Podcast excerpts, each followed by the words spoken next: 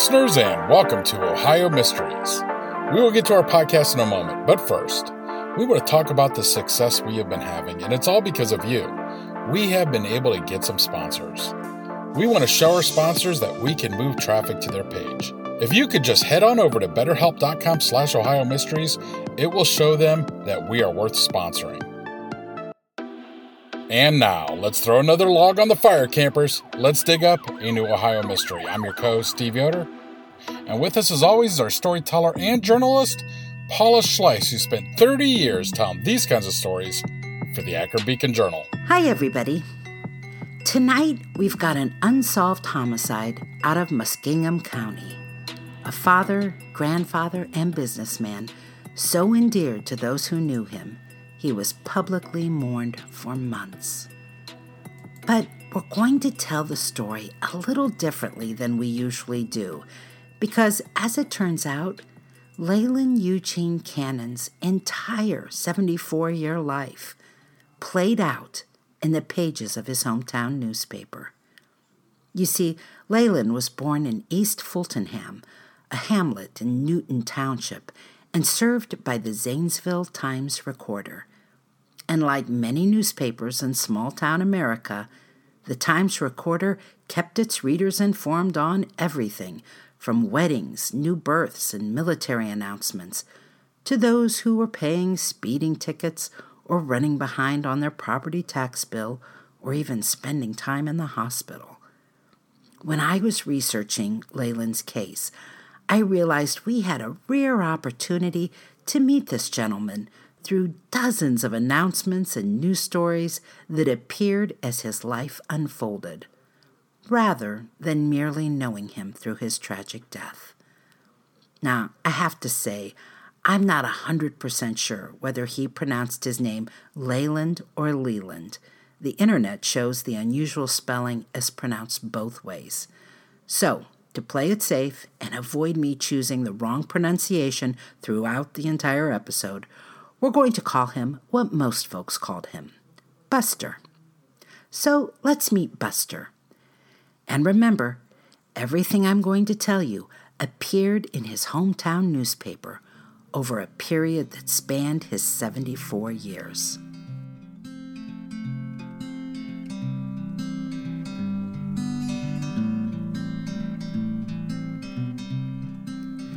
Buster is born in East Fultonham on August the 13th, 1925.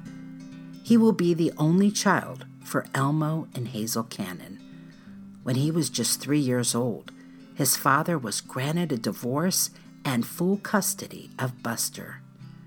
Elmo later remarried to a woman named Emma, who raised Buster as her own. Elmo and Emma will end up living the rest of their lives in East Fultonham, but Buster is going to get a little taste of the world.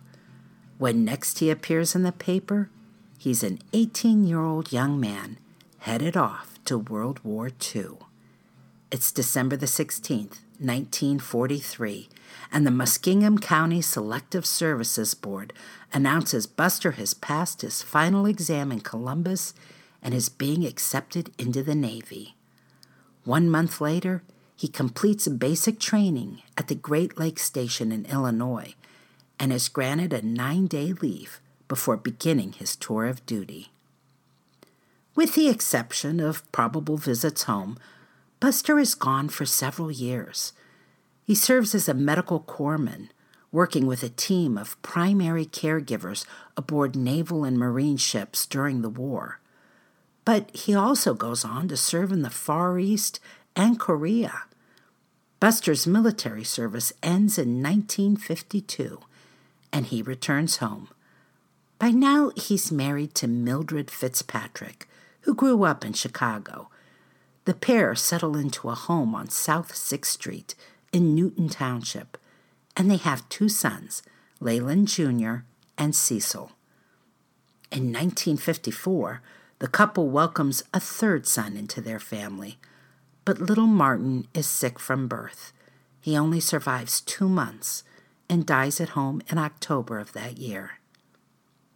In 1958, Buster opens a new business in the county seat of Zanesville. It's a print shop called Omega Studios at 213 Woodlawn Avenue. The paper publishes a photo of Buster looking dashing in a suit and runs a small story about how the new shop is offering the last word in specialized printing and silk screening.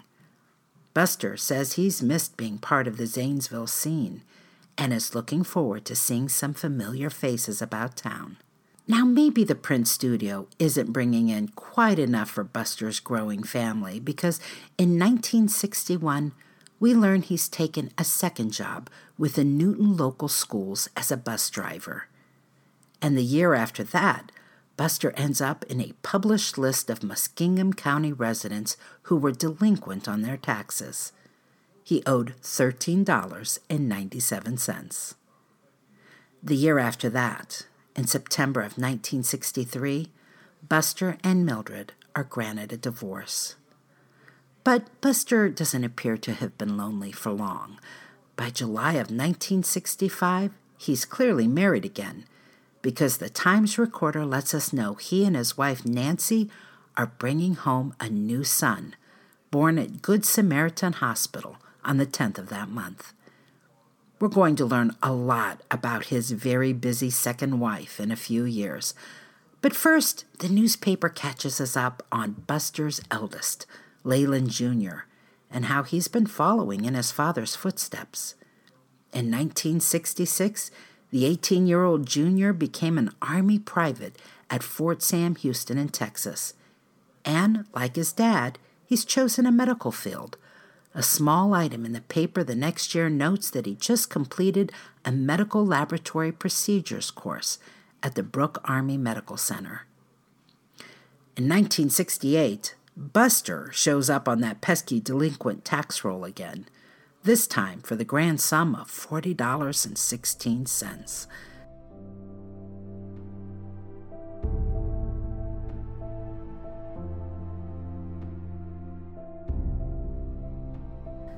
Now, about that second Mrs. Leiland Cannon. She was pretty active in the community. The Cannons belonged to the White Cottage Methodist Church, where Nancy served on various committees and hosted meetings of the Women's Society. But the spotlight shone brightest in July of 1969 when she won the Muskingum County Electric Bakerama. Nancy took first place for her cherry pie, which advanced her to the finals at the Ohio State Fair. Her picture in the paper shows a pretty lady smiling brightly and holding her pie with its perfect lattice crust. In this story, we also learn that Nancy grew up as Nancy Daniel in nearby Roseville, where she was already a baking phenom as a high school junior. While at Roseville High, she was named a regional champion in a national cherry pie contest in Chicago. She even won an electric range. Matter of fact, it was that range that she used to bake her latest award winner. In Nancy's newspaper profile, we also learn how much Buster's family has grown. He and Nancy's son, Christopher, is now four years old, but they also added a daughter, Johanna, a year after his birth. Buster was also stepfather to Nancy's eight year old son, Daniel. Of course, this is all in addition to Buster's son, Cecil, now 15, and Leiland Jr., who is still in the Army. In 1970, we find out 45 year old Buster got a ticket for speeding. I think most of us have been there, right? And the next year, Nancy is in the paper again for winning the countywide baking contest. This time, it's for her cherry cheese pie. Her son Christopher isn't impressed. The six year old tells a reporter he prefers pecan pie. But little sister Johanna, now five, can't wait to be like her mama. She's been making her own mini cherry pies using her personal miniature rolling pin. When next we hear of the Cannons, Buster's eldest, Leiland Jr., is making news again. He's overseas now. In October of 1971, he's in Germany, where he's become a personnel specialist in the brigade's 1st Signal Battalion. And he's got a wife, Judy. By 1974, Junior is back on American soil, but still in the military. The Times recorder publishes his picture with the news that he's just graduated from the Non Commissioned Officers Academy in Fort Riley, Kansas. We don't know what's happening to Buster and Nancy in the decade after she won her countywide pie contest, but we do know it doesn't end well. In June of 1979, they divorce. In 1987, Buster's mom, Emma, dies. She was 79. Two years later, Buster will lose his dad, Elmo. Elmo had been a conductor for the New York Central Railroad for 46 years before retiring. He passed away in 1989 at the age of 82. You might be surprised to know that not all serial killers are straight cisgender white men, and the victims of true crime are not a monolith either. She's Wendy and I'm Beth, and together we host Fruit Loops Serial Killers of Color, a true crime podcast. Together, we take deep dives into the true crime stories about marginalized and minoritized perps and victims that often go untold. We also provide the context and nuance that these stories deserve. At Fruit Loops, we're serving up true crime with a side of history, society, culture, and some fun. Listen to Fruit Loop Serial Killers of Color on Spotify, Google Play, Apple Podcasts, or wherever you get your podcasts.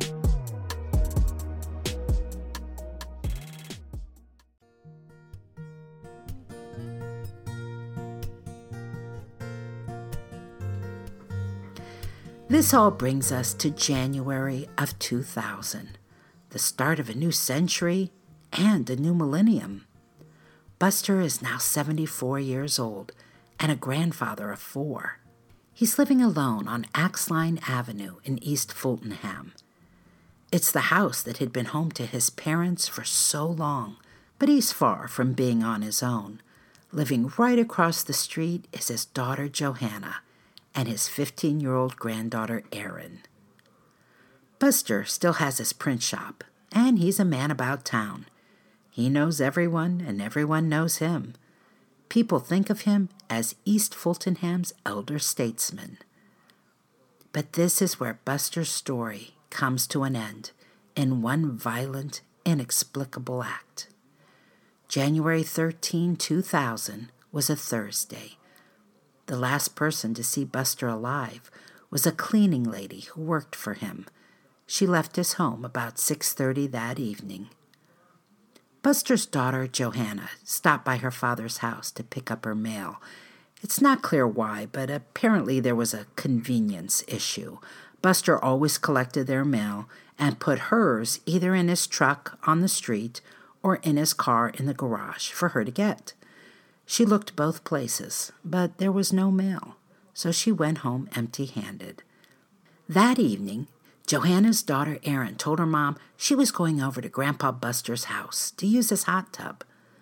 But the pair noticed a dark colored car in front of the house and figured he must have company. So she didn't go. The next morning, Johanna went to work at Longaberger, maker of those famous baskets.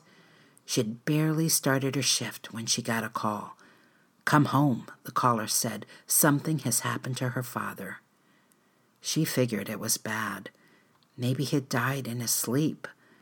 But as Johanna pulled around the corner in view of her dad's home, the police cars lining the street told her it was much worse. Her brother Cecil was the one who had found Buster.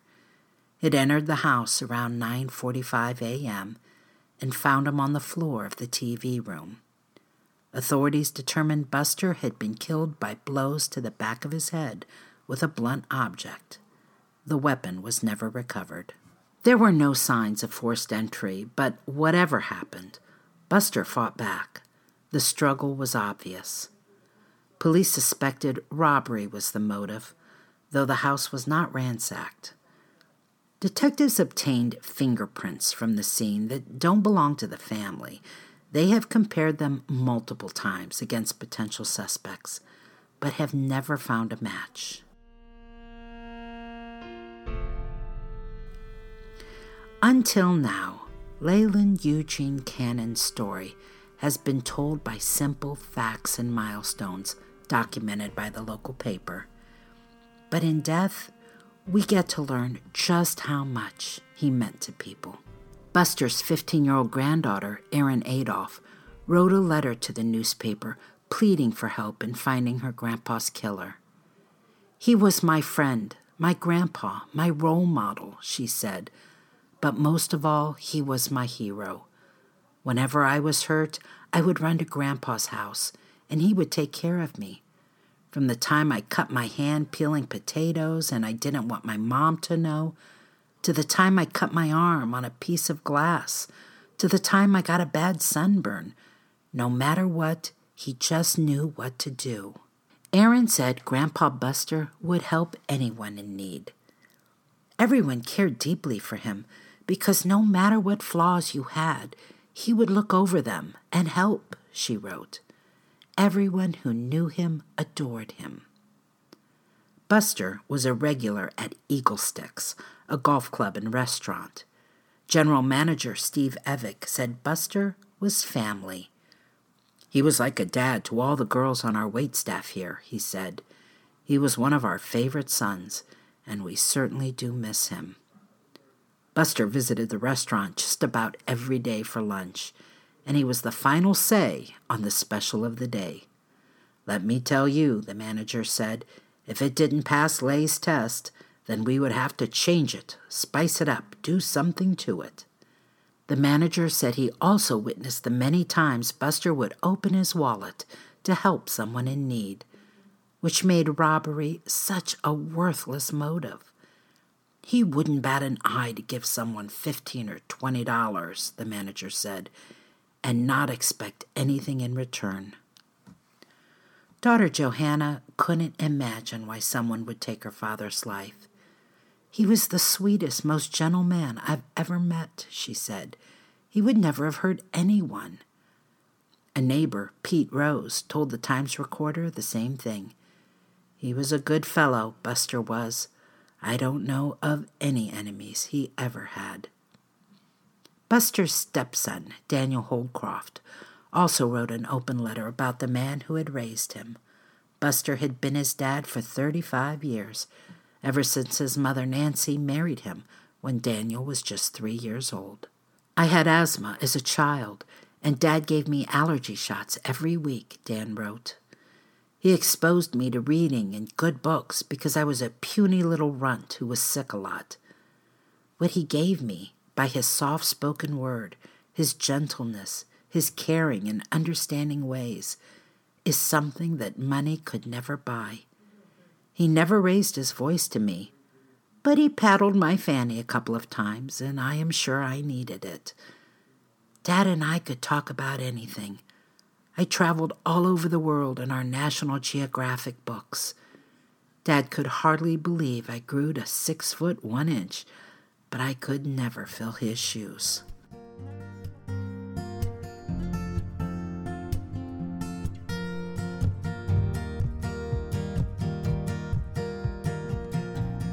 A month later, Buster's children put up a $5,000 reward for information.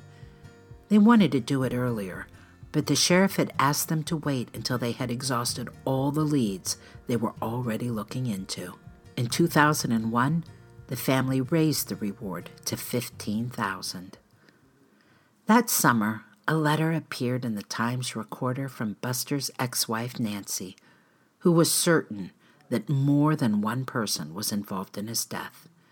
She addressed her letter to his killers. Do you feel powerful hitting a 74 year old man in the head with a weapon multiple times? What did Leiland Cannon actually do to you to deserve that kind of bludgeoning that you inflicted on him? When you look in the mirror in the morning, do you see a cold blooded murderer? In a 2012 interview, Johanna told the Times Recorder about the many ways her father's murder had changed her life. She never hesitated before to leave her keys in the car or leave her front door unlocked. Afterward, she was terrified to leave home after dark. Eventually, she left her home on Axline because it hurt too much to see the house across the street where her father had lived and died.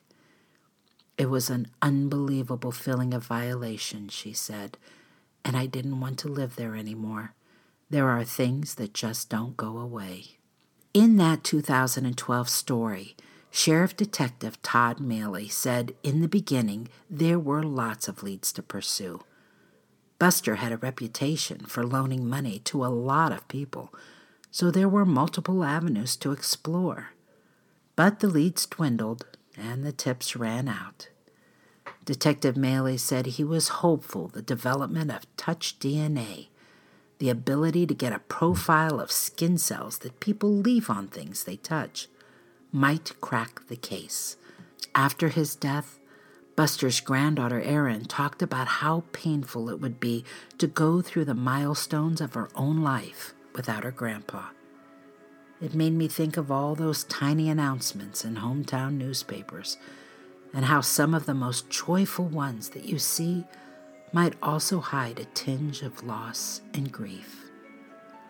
A friend of Grandpa's used to say that everyone is like a candle, Erin said. How could someone have taken it upon themselves to put that flame out for my grandpa? Nothing will ever be the same in my life. That's it for tonight, listeners. For photos, news, clippings, and more on this and every episode, hop on over to our website, ohiomysteries.com. Also, check us out at killerpodcasts.com.